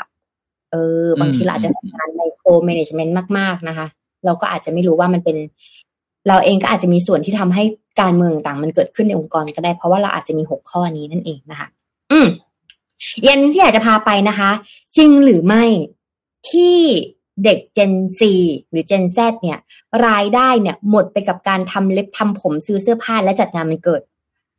Gen Z หรือ Gen Z นะคะ ซึ่งจะมีอายุประมาณ 10 ปีจนถึงไม่เกิน 25 ปีนะคะ ใช้เงินเกินตัวหรือเปล่านะคะ เดี๋ยวเรามาดูกันนะคะ ปกติแล้วเราจะได้ยินคำนี้ ของมันต้องมี อ่าวลียอดฮิตเลยนะคะ จากผลสำรวจเนี่ยพบว่านิสัยใช้จ่ายเกินตัวของ Gen Z เนี่ย ทำรายได้ส่วนใหญ่เนี่ยทำให้เงินที่ได้มาส่วนใหญ่หมดไปกับการทำเล็บทำผมซื้อเสื้อผ้าท่องเที่ยว และจัดปาร์ตี้วันเกิดค่ะ ซึ่งถึงขั้นยอมที่จะเป็นหนี้บัตรเครดิตทำให้หลายคนเนี่ยตัดสินใจเลิกคบเพื่อนที่ใช้จ่ายเกินตัว ถามว่าทำไม ถ้าเรามองดีๆนะตอนอายุสิบปีนะจนถึงไม่เกินยี่สิบห้าปี ช่วงนั้นเราติดอะไรเราติดเพื่อนนะอืม ไม่ว่าเราจะอาจสมมติว่าเราเป็นเด็กหลังห้องจินตนาการว่าทุกคนตอนนี้อาจจะย้อนกลับไปตอนสิบปีนะคะสิบปีของเราเราจะอยู่กับใครลุยกับเพื่อน เราชอบคุยอะไรกับเพื่อน ถ้าเป็นตามจิตจิตวิทยาพัฒนาการสมองของมนุษย์เนี่ย ช่วงอายุสิบปีขึ้นไปเนี่ย เราต้องการเป็นสัตว์สังคมที่เราจะต้องอยู่กับคนอื่นให้ได้ เพราะมนุษย์เนี่ยเป็นสิ่งมีชีวิตที่ไม่ได้อยู่คนเดียวนะทุกคน ต้องมีกกมีกวน มีแก๊งหน้าห้อง มีแก๊งหลังห้อง มีแก๊งชมรมต่างๆนะคะ และถ้าเรา อยากอยู่แก๊งไหน และเราไม่ทำตาม เพื่อนแก๊งนั้นเนี่ย เราจะกลายเป็นแกะดำค่ะพี่ปิ๊กสมมุติถ้าเราอะ เป็นเด็กที่เรียนไม่เก่ง เราอะอยากอยู่แก๊งเด็กเรียนเก่งเราทำยังไง เราต้องมีความแบบ เธออ่านหนังสือเล่มอะไรฉันต้องอ่านตาม เธอไปติวที่ไหนฉันต้องติวตามถูกไหมแต่ถ้าเราอะอยู่กวนเพื่อนนั้นอะ แล้ววันหนึ่งอะแล้วเรารู้สึกว่าเฮ้ยไม่เอาแล้วฉันไม่ทำฉันไม่เล่นโลบอกนะถ้าตอนนี้เด็กเนาะฉันไม่เล่นโลบอกนะเด็กคนนั้นจะกลายเป็นแกะดำเลยนะคะ และเรื่องเนี้ยมันเป็นเรื่องใหญ่สำหรับเขา ในสำหรับเด็กที่อายุไม่เกิน 25 ปี เพราะว่าเพื่อนอะสำคัญ อ่า การมีอยู่ของสังคมอะสำคัญนะคะเดี๋ยวไปทำงานในองค์กร ถ้าทุกคนกินข้าวข้างล่าง อ่า และมีพนักงานคนหนึ่งไม่ยอมไปกินข้าวด้วยจะรู้สึกไง คุยไม่รู้เรื่องเลยนะเคยมีนะตอนที่อ้อมไปฝึกงานสมัยก่อนเนี้ยจะว่าอ้อมแบบไม่ชอบไปกินข้าวเลยร้อนๆอยากแบบแพ็คข้าวมากินที่ที่ที่ที่ทำงานใช่ไหมคะ สิ่งที่เกิดขึ้นคือคนที่เขาไปกินข้าวร่วมกันอะ เขาก็จะไม่อยากเอาเราไปกินข้าวด้วยนะเพราะเรารู้สึกเป็นแกะดำสิ่งเหล่านี้ค่ะ มันกระตุ้นให้ถ้าเราไปเจอเพื่อนที่เขาใช้จ่ายฟุ่มเฟือยเยอะๆเนี่ย เราก็จะไปติดกับดักนั้นด้วยเหมือนกันนะคะ Business Insider เนี่ยรายงานว่าจากผลสำรวจของ Credit Karma นะคะจะทำโดย Qualtrics นะคะตั้งแต่วันที่ 7 ถึงวันที่ 9 มิถุนายนปีนี้นะคะ พบว่ากลุ่มคน Gen Z เนี่ยหลายคนได้ตัดสินใจเลิกคบเพื่อน ด้วยเหตุผลว่าพฤติกรรมใช้จ่ายอะไม่ตรงกัน mindset ในการใช้ชีวิตการจ่ายเงินไม่ตรงกันนะคะ โดยเพื่อนบางคนเนี่ยมีนิสัยใช้จ่ายเกินตัวแถมยังดึงดูด ให้เพื่อนในกลุ่มเนี่ยต้องใช้จ่ายเกินตัวไปด้วย ไม่หนำซ้ำนะคะ ยังทำให้เป็นหนี้ตามอีกด้วยนะคะ ทั้งนี้เนี่ยจากการลงพื้นที่นะคะ ได้ทำแบบทดสอบกลุ่มอายุ 18 ปีขึ้นไปประมาณ 1,000 คนเนี่ยต่างบอกเป็นสิ่งเดียวกันว่า เพื่อนที่มีฐานะร่ำรวยมีส่วนทำให้ใช้จ่ายเกินความจำเป็นค่ะเพราะเมื่อไปซื้อของในแต่ละครั้งเนี่ยจะต้องเชิญชวนเพื่อนในกลุ่มไปด้วย และสนับสนุนให้ซื้อสินค้าที่ไม่จำเป็นในชีวิตประจำวันนะคะ เช่นของแบรนด์เนมกระเป๋าต่างหูมันเริ่มมีอ c เซสซอรีเข้ามานะเอออย่างเงี้ยเครื่องสำอางแพงๆ เริ่มเข้ามาแล้วนะคะยิ่งไปกว่านั้นเนี่ยเจนซีประมาณ 80%นะคะ รายได้ส่วนใหญ่หมดไปกับการทำเล็บทำผมตามด้วยซื้อเสื้อผ้า และการเดินทางไปท่องเที่ยวทั้งในและต่างประเทศ รวมถึงการฉลอง เช่นวันเกิดนะคะ บางคนถึงกับเป็นหนี้มากกว่า 500 ดอลลาร์เป็นขึ้นไปนะคะ โดยเฉพาะหนี้บัตรเครดิต ขณะเดียวกันผลจากการสำรวจเนี่ยพบอีกว่าวัยผู้ใหญ่กว่า 43%นะคะยังบอกว่าการรับประทานอาหารนอกบ้านเนี่ยถือว่ามีการใช้จ่ายเพิ่มขึ้นอย่างมาก เมื่อก่อนเราอาจจะเลือกกินแบบนอกบ้านเนาะอาจจะไม่บ่อย อาจจะราคาแบบกลางๆนะคะ แต่หลังๆเนี่ยเด็ก Gen Z รุ่นใหม่เนี่ยชอบไปกินของแพงมากขึ้นนะคะ และในขณะอีก 37%น่ะบอกว่าการออกไปนั่งดื่มและเที่ยวกลางคืนต่างก็เป็นการใช้จ่ายเกินตัวเช่นเดียวกัน ท่ามกลางภาวะเศรษฐกิจที่ยังซบเซาอยู่แบบนี้นะคะ ประกอบกับแนวโน้มดอกเบี้ยที่สูงขึ้น ถึงเวลาที่เราจะเลิกคบเพื่อนที่มีพฤติกรรมและนิสัยการใช้จ่ายเกินตัวหรือเปล่า อันนี้ถามตัวเองนะคะ ถ้าเรายังมีเพื่อนแบบนี้อยู่นะคะ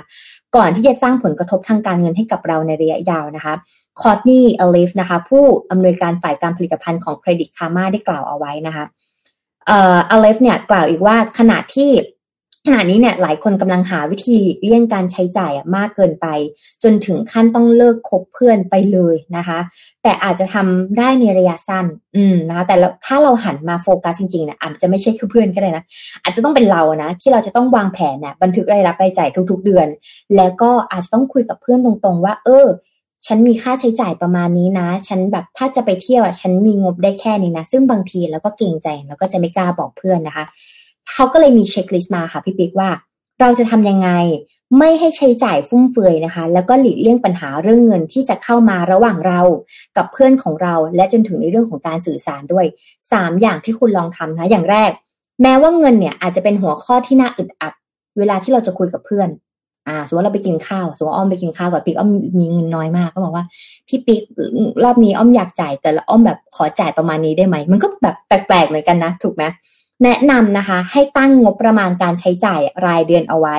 และสื่อสารกับเพื่อนของของคุณเองนะคะ ว่างบประมาณนั้นนะคืออะไร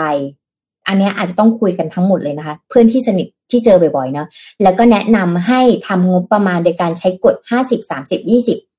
หมายความว่าห้าสิบแรกเนี่ย ของรายได้เนี่ยจะต้องนำไปจ่ายในสิ่งที่จำเป็น เช่น ค่าเช่านะคะ ค่าน้ำค่าไฟ ค่าโทรศัพท์ต่างๆเนี่ยอันนี้คือสิ่งที่จำเป็นนะคะ ยี่สิบเปอร์เซ็นไปสู่การออม หรือว่า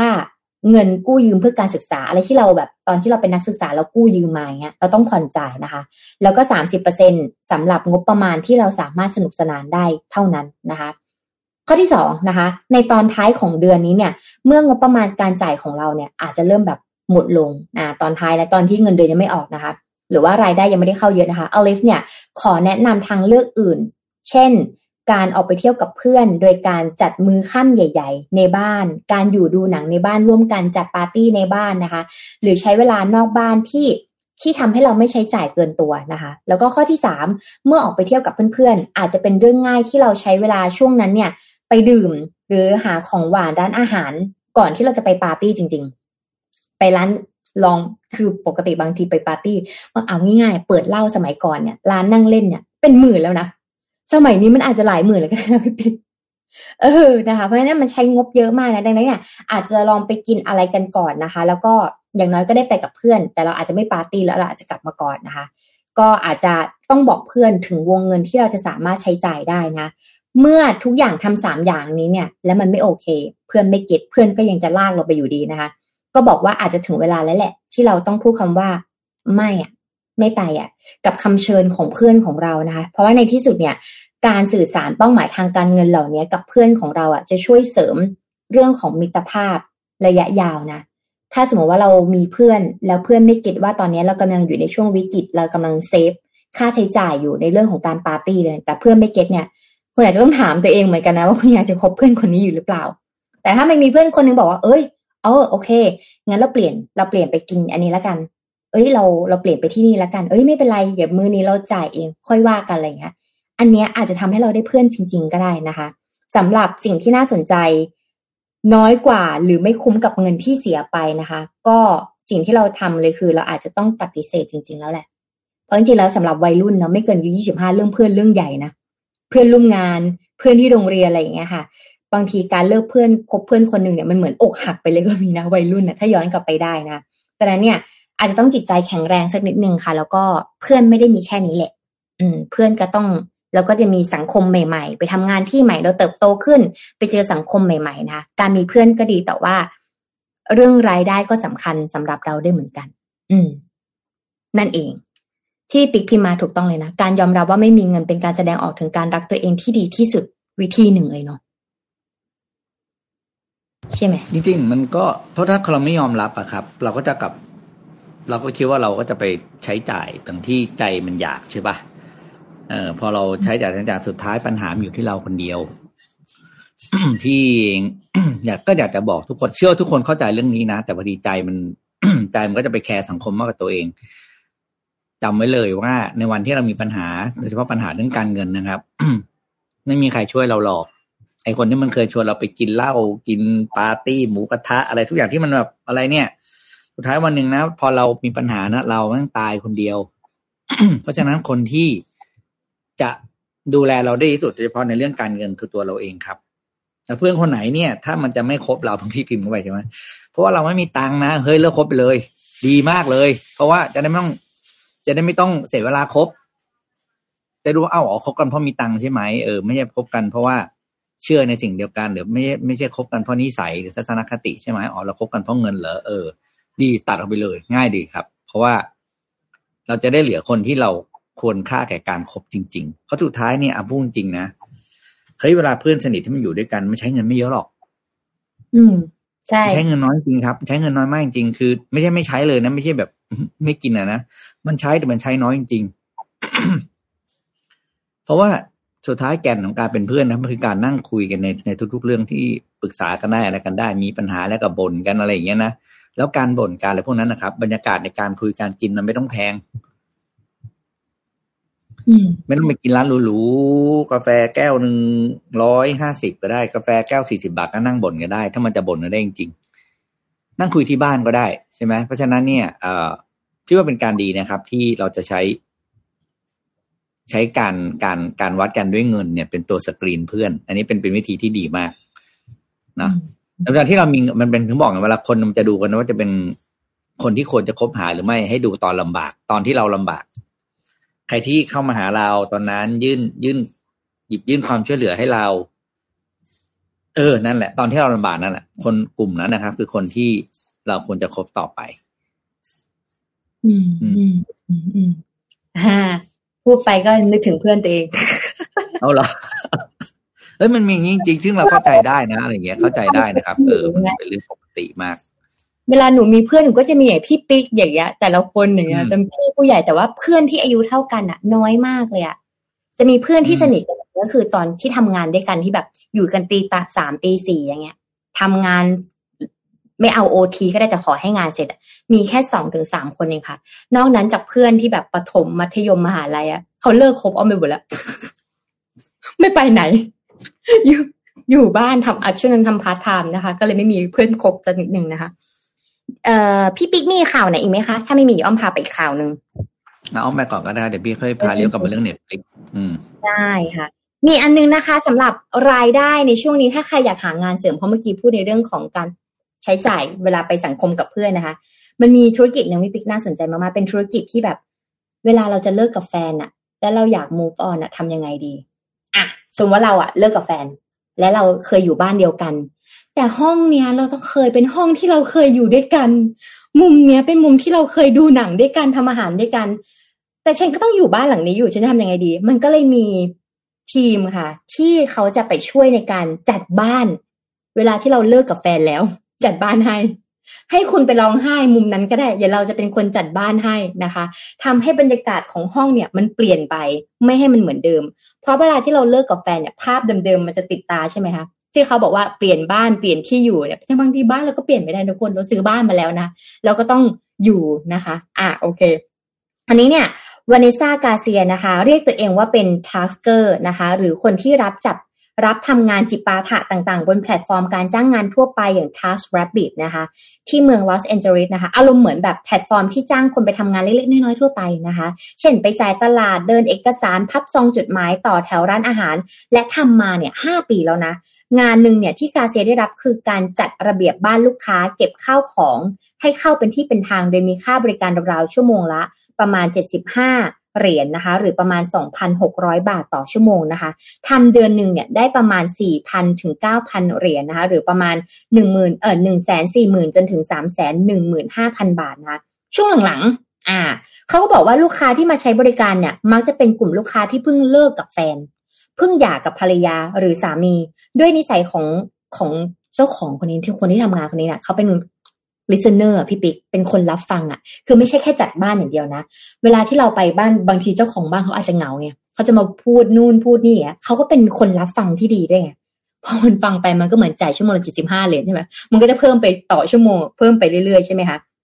คราวนี้เนี่ยบางคนก็จะมาคุยให้ฟัง บางคนก็เล่าระบายให้ฟัง บางคนก็ร้องไห้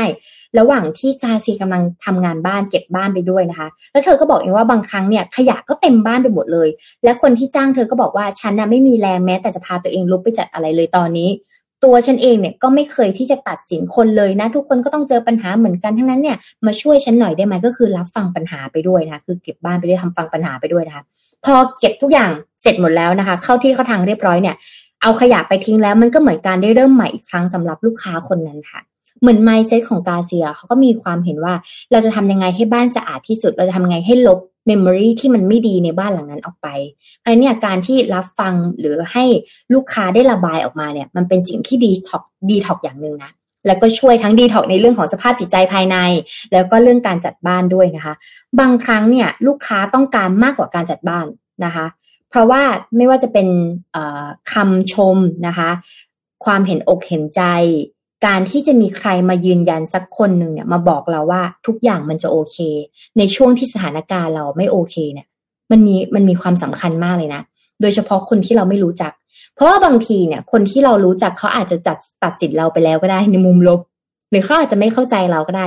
แต่คนอื่นที่เขาไม่เคยเจอเรามาก่อน เขามาช่วยเราทำงานบ้านก็จริงแต่เขาเนี่ย เห็นอกเห็นใจเราเป็นผู้รับฟังที่ดีเนี่ย แล้วก็พูดว่าเฮ้ยดี๋ยวมันจะดีขึ้น ทุกอย่างมันจะโอเค ฉันเชื่อว่าคุณจะผ่านเรื่องนี้ไปได้ มันมันหามันซึ้งนะ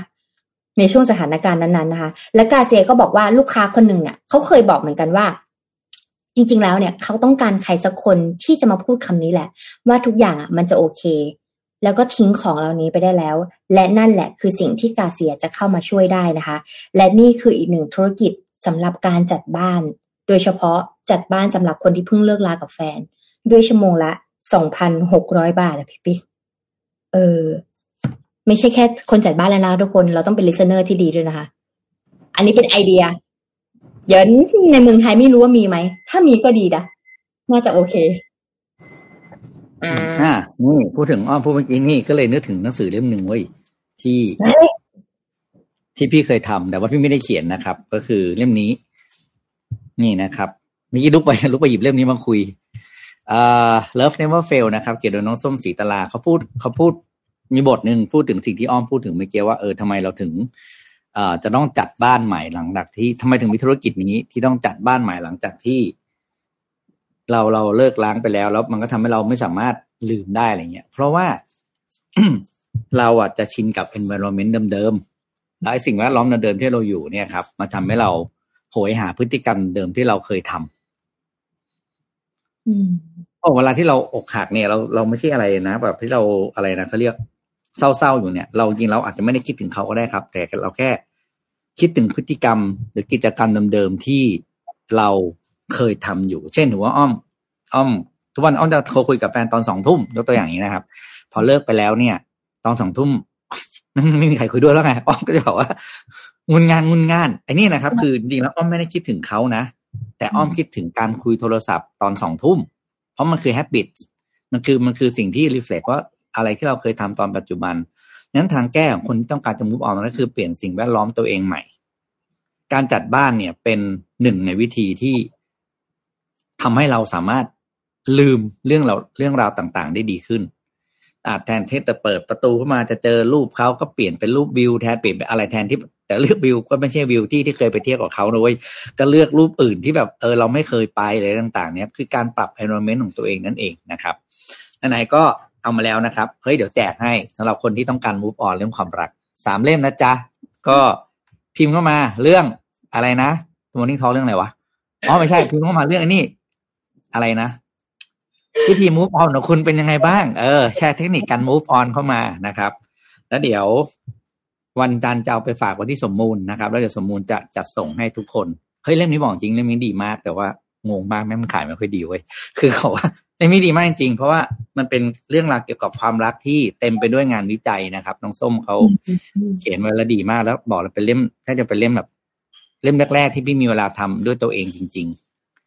นะครับ ก็เลยแบบได้ทำงานกับตัวนักเขียนเขาอย่างใกล้ชิดก็รู้สึกว่าเออมันดีมากจริง อะสามอันเอ้ยอืมถ้าถ้าสามอันสามเล่มสามเล่มนะครับเอามาแจกเออ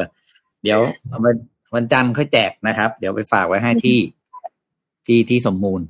เขียนเข้ามาวิธีมูฟออนของคุณคืออะไรนะครับ แล้วก็จะได้ลุ้นนะเอาจริงๆแล้วไปเนี่ยไม่ใช่ว่าเราต้องอกหักเราถึงจะ จะอ่านเล่มนี้นะ เราควรจะอ่านก่อนที่เราจะมีความรักด้วยซ้ำอืมเพื่อที่เราจะได้รับมือแล้วก็เข้าใจว่าอ๋อไม่ใช่เราเจอเหตุการณ์แบบนี้มันมีงานวิจัยออกมา แล้วงานวิจัยส่วนเนี้ย มันก็จะมีแบบพัฒนาการสมองเรื่องจิตวิทยาที่แบบมันออกมาเป็น stat จริงๆอะทุกคนและทุกคนจะได้แบบเข้าใจว่าแบบอ๋อเออเออทำไมเขาถึงคิดแบบนี้ เออ อะไรเงี้ยเหมือนหนังสือที่พี่ท้อฟท้อฟฟี่แบรดชอว์ที่บอกว่าทำไมคุณเป็นคนแบบนี้อะไรเงี้ยเออมันมี stat อะไรที่แบบมันโผล่ขึ้นมานะคะ น่าสนใจขอบคุณพี่ปิ๊กมันยังมีขายอยู่ใช่ไหมอะคะพี่ปิ๊กตอนนี้ร้านหนังสืออะมีมีอาจจะหายากหน่อย เพราะมันนานมากแล้วนี่มันกี่ปีแล้วขอดูก่อนน่าจะมีห้าปีอะอ้อมเล่มนี้อย่างน้อยนะพี่แล้วสองห้าหกหนึ่งปีนี้ปีอะไรอะหกหกปีห้าปีแล้ว66ห้าปีแล้วอ่าอ่าแน่ออกปีหกหนึ่งออกปีหกหนึ่งนะครับห้าปีแล้วก็หาซื้อยากหน่อย แต่ก็ไม่มีก็เดี๋ยวเข้าไปหาที่เพจ อะไปดูข่าวอื่นกันบ้างนะครับ ก็คือไปดูเรื่องของ Netflix กันบ้างเมื่อกี้พูดเรื่องของดิสนีย์ไปตอนต้นรายการนะว่าเขาจะลดคอนเทนต์เกี่ยวกับคอนเทนต์ของ Marvel แล้วก็ Star Wars ลงนะครับ ทีนี้ไปดูฝั่ง Netflix ซึ่งเป็นตัวแพลตฟอร์มในการดูบ้าง ทุกคนคงจำได้ Netflix เนี่ยมีนโยบายการลด sharing code sharing password นะครับ ก็คืออ่า password นี้ไม่สามารถแชร์กันได้แล้วในในกับคนอื่นแม้แม้กระทั่งจะเป็นสมาชิกครอบครัวก็ตามนะครับ แล้วก็ได้รับเสียงการเรียกว่า เสียงเสียงเสียงเสียงบ่นจากสมาชิกค่อนข้างเยอะทีนี้มาดูผลประกอบการเป็นยังไงบ้างนะครับ การอ่า no sharing no password sharing เนี่ยเริ่มใช้แล้วในสหรัฐอเมริกานะครับ ใช้ไปหนึ่งไตรมาสเต็มๆ ผลปรากฏว่าสิ่งที่ได้ Netflix ได้รับมาจาก policy อันนี้นะครับ ก็คือจำนวนจำนวนนะครับจำนวนสมาชิกที่ subscribe เพิ่มเนี่ย เพิ่มขึ้นแปดเปอร์เซ็นต์ คือจำนวนคนเพิ่มนะ เพราะว่าสมมติอย่างอ้อมกับพี่แชร์ลิงก์กันใช่ไหมพอโดนห้ามปุ๊บเนี่ยอ้อมยังอยากดูต่ออ้อมก็ต้องไปสมัครใหม่เนี่ยเนี่ยกลายว่าจำนวนสมาชิกเนี่ยเพิ่มขึ้นนะครับแปดเปอร์เซ็นแต่ว่าจำอ่าตัวรายได้เนี่ย ลดลงนะครับ โดย Netflix รายได้เนี่ย เหลืออยู่แค่แปดจุดหนึ่งเก้าอ่าพันล้านเหรียญนะครับ ในควอเตอร์ที่สองของปีนะครับ ลดลงเยอะมากนะครับ แต่ก็ยังเพิ่มขึ้นสามเปอร์เซ็นจาก ช่วงเดียวกันของปีก่อนนะครับ แล้วก็ทำให้ Netflix เนี่ยกลับมามีกำไรอยู่ที่หนึ่งจุดสี่เก้าพันล้านเหรียญนะครับ Netflix บอกว่าตัวเลขออกมาแบบนี้เนี่ยเป็นไปตามที่คาดการนะครับ เพราะว่าเขาเชื่อว่าคอนเทนต์ของเขาเนี่ยยังสามารถดึงดูดคนได้นะครับ แล้วก็การที่เขามีนโยบาย no password sharing เนี่ย แต่เขาสามารถเขาปรับลดราคาต่อหัวต่อต่อ user ลงเนี่ย มันกลายว่าทำให้ user เนี่ยจูงอ่ามันเป็นการจูงใจ คนที่เคยแชร์ลิงให้มาสมัคร และมี user password เป็นของตัวเองได้มากขึ้นนะครับ สิ่งที่จะทำต่อไปก็คือ roll out นะครับ นโยบายตัว no password sharing เนี่ยออกไปอยังภูมิภาคอื่นๆ ทั่วโลกและเชื่อว่า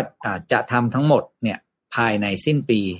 2023 นี้ แต่ว่าแฟนๆ Netflix ในไทยนะครับ เตรียมตัวนะครับ เตรียมตัวได้เลยว่าจะจะกำลังเจอผล annual password sharing อันนี้แน่นอนนะครับ แล้วก็นั่นแหละ แล้วก็วัดใจนะว่าถึงเวลานั้นเนี่ย เรายังจะเป็น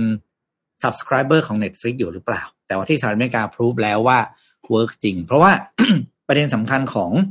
การทำสตาร์ทอัพหรือแพลตฟอร์มพวกนี้ครับ คือจำนวน user รายได้ต่อหัวเนี่ยไม่สำคัญเท่าจำนวน user ที่มากกว่าทีนี้เพราะว่าพอ user เข้ามาแล้วเนี่ย เข้าแล้วออกยากเนาะพอเข้าแล้วออกยากเนี่ย แปลว่า ในระยะยาวเนี่ยพี่ก็จะมี net income ที่มากกว่าเดิมนะครับเนาะมีคนบอกว่าไทยโดนสองเดือนแล้วโอเค เพราะพี่ไม่ได้แชร์กับใครพี่ก็เลยไม่รู้เรื่อง ขอบคุณข้อมูลนะครับ อ่า ของไทยเริ่มไปแล้วสองเดือนโอเค อาจจะเป็นภูมิภาคอื่นนะครับ ที่ยังไม่ได้ implement ก็ภายในสิ้นปีนี้โดนแน่นอน อืมอ้าวแปดโมงแล้วกลับมา Morning Talk เร็ว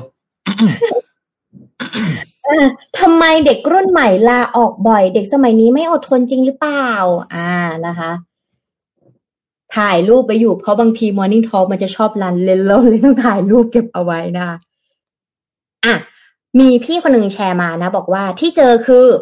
คนรุ่นใหม่เนี่ย มีแนวคิดความเป็นผู้ประกอบการมากกว่าคนรุ่นเก่านะคะ นิยมทำอาชีพเสริมไม่อดทนกับความไม่ใช่ ไม่ไม่ได้ต้องอดทนกับคนเก่าแบบ เก่านะ คนสมัยก่อนเนี่ยที่มีอาชีพเดียวนะคะ เออนะคะบางคนก็บอกว่าน้องที่เคยทำงานด้วยย้ายบ่อย เพราะว่าอยากจะลองเปลี่ยนประสบการณ์การทำงานนะคะ ที่ไม่เคยทำงานมาก่อน ประเภทการทำงานที่ไม่เคยทำงานมาก่อนนั่นเองนะคะก็จริงนะเออบางคนเนี่ยก็บอกว่าคนรุ่นใหม่เนี่ยประสบความสำเร็จได้รวดเร็วเนาะอะไรที่มันไม่ชัดเจน มีตรงกับที่แบบ ที่ตรงกับความคิดของเขานะคะ โดยเฉพาะประสบการณ์เนี่ยที่ต้องประกอบกับความอดทนทำซ้ำเห็นผลช้า หรือว่า หรือได้ผลที่เปลี่ยนแปลงบ่อยเนี่ย อาจจะโดนอาจจะโดนเทได้ง่ายมากนะคะ จริงๆแล้วเนี่ย วิธี move on เนี่ยเขียนยาวกับ morning talk เองนะอย่างล่าสุดเขียนยาวมาก เป็นพารากราฟ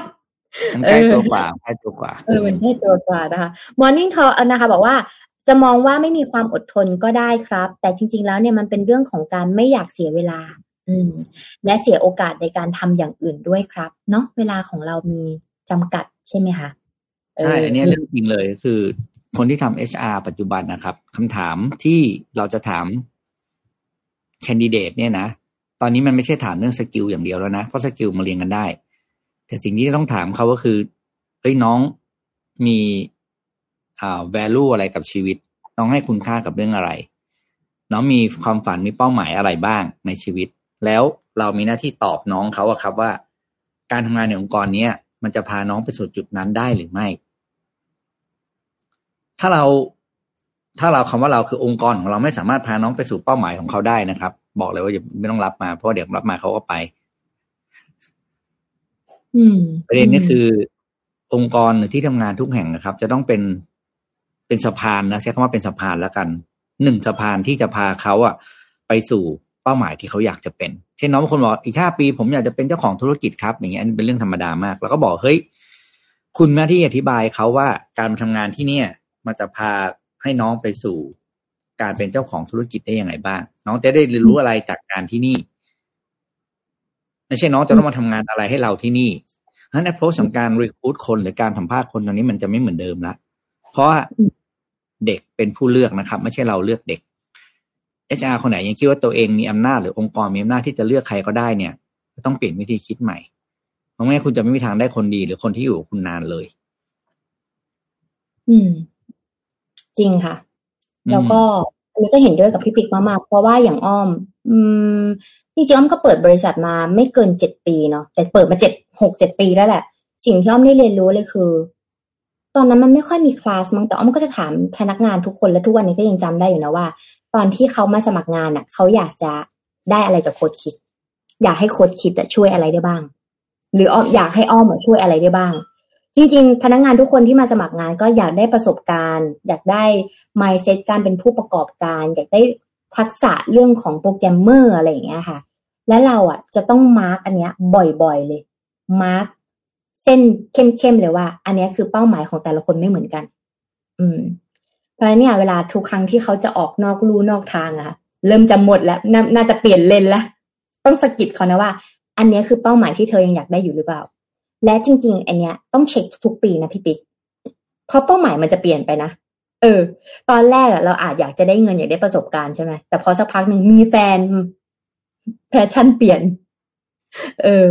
บางคนมีแฟนมีลูก passion เปลี่ยนนะคะเพราะฉะนั้นเนี่ยอันนี้ก็ต้องเช็คด้วยเหมือนกัน อ่านะคะมีอีกไหมมอร์นิ่งทอ k นี่ก็คือยาวมาก ของอ้อมเหรอ ถ้าอ้อมจะแชร์เหรอก็ อืม เด็กรุ่นใหม่โดยเฉพาะ Gen Z เนี่ยค่ะ จริงๆอย่าเอาข่าวนี้ไปเล่าอีกทีวันจันทร์หน้าแล้วกัน แต่ว่า Gen Z เขาจะ ถ้าจะไม่อยากให้ลาออกอะ่ะ จะต้องทำเป็นสัญญาเป็นฟรีแลนซ์ประจ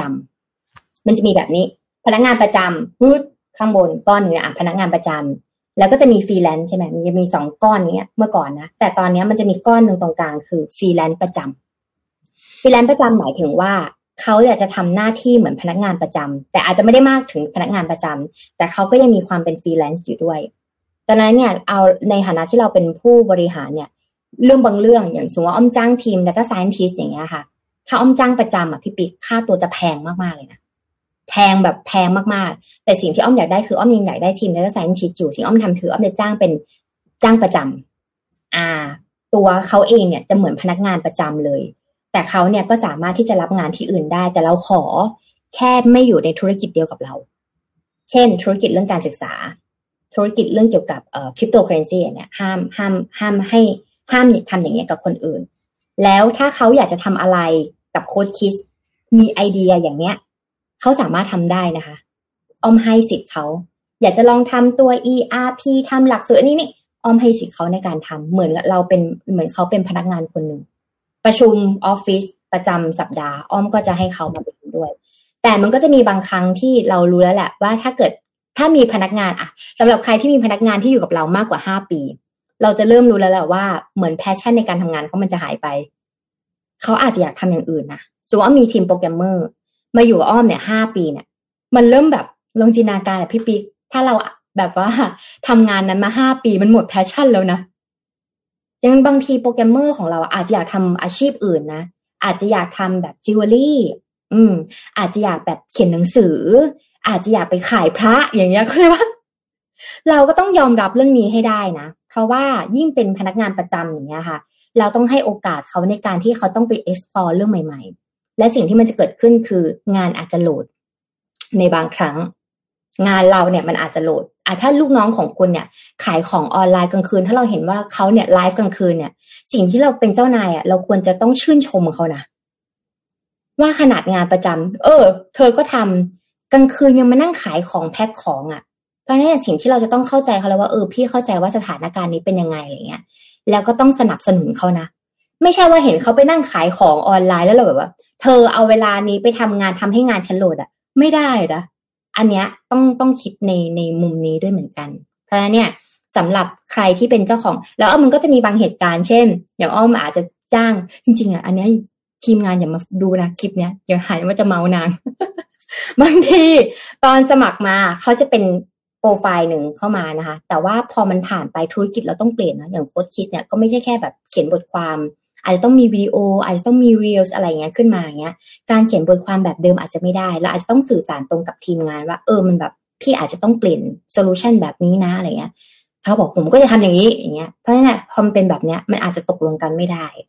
อาจจะต้องหาจุดกึ่งกลาง หรือว่าอาจจะแยกทางใครทางมันเมื่อถึงเวลาหนึ่งถ้าเกิดเราทำธุรกิจมา ไม่ต่ำกว่าสองถึงสามปี มันจะมีจุดให้เราเลือกค่ะ ว่าเราจะเติบโตยังไงเพราะฉะนั้นเนี่ยการทำงานแบบ Family ในช่วงแรกของการเริ่มต้นธุรกิจมันจะไม่ work นะคะ ในระยะยาว ถ้าคุณจะเป็นเจ้าของกิจการอะคุณจะต้องตัดชุบชุบชุบตั้งแต่แรกคือไม่ต้องสนิทกับใครมากเกินไป เพราะเวลาออกมันออกยาก เออนะคะ จากจากอันนี้ Club Friday ละนั่นแหละ นั่นแหละ นั่นแหละ ประมาณนี้ค่ะ อืมอะแปดโมงสิบละ ส่งทุกคนไปทำงานได้ อืม ได้ค่ะ อืม ก็วันนี้นะคะ เราต้องขอขอบคุณใครมั่งนะฝากทีมงานส่งมาให้อีกรอบหนึ่งลืมอีกแล้ว เอออืมนะครับ มี Liberator นะครับ แล้วก็ขอบคุณทาง Mitsubishi นะครับ Pajero Sport Elite Edition นะครับ ที่อยู่เป็นเพื่อนเรามานะครับ แล้วก็อยู่กับไปนานๆนะครับ เพราะว่าเราค่อนข้างเหงานะครับ เราต้องการเพื่อนมาอยู่ด้วยนะครับ โดยเฉพาะตอนต้นและตอนท้ายรายการนะครับ แล้วก็ ขอบคุณคุณผู้ฟังทุกท่านที่อยู่กับ Mission Daily Report นะครับแล้วพบกันใหม่วันจันทร์หน้าบอกเลยว่าห้ามพลาดนะครับ พบกันใหม่วันจันทร์ครับ สวัสดีครับ สวัสดีค่ะ Mission Daily Report start your day with news you need to know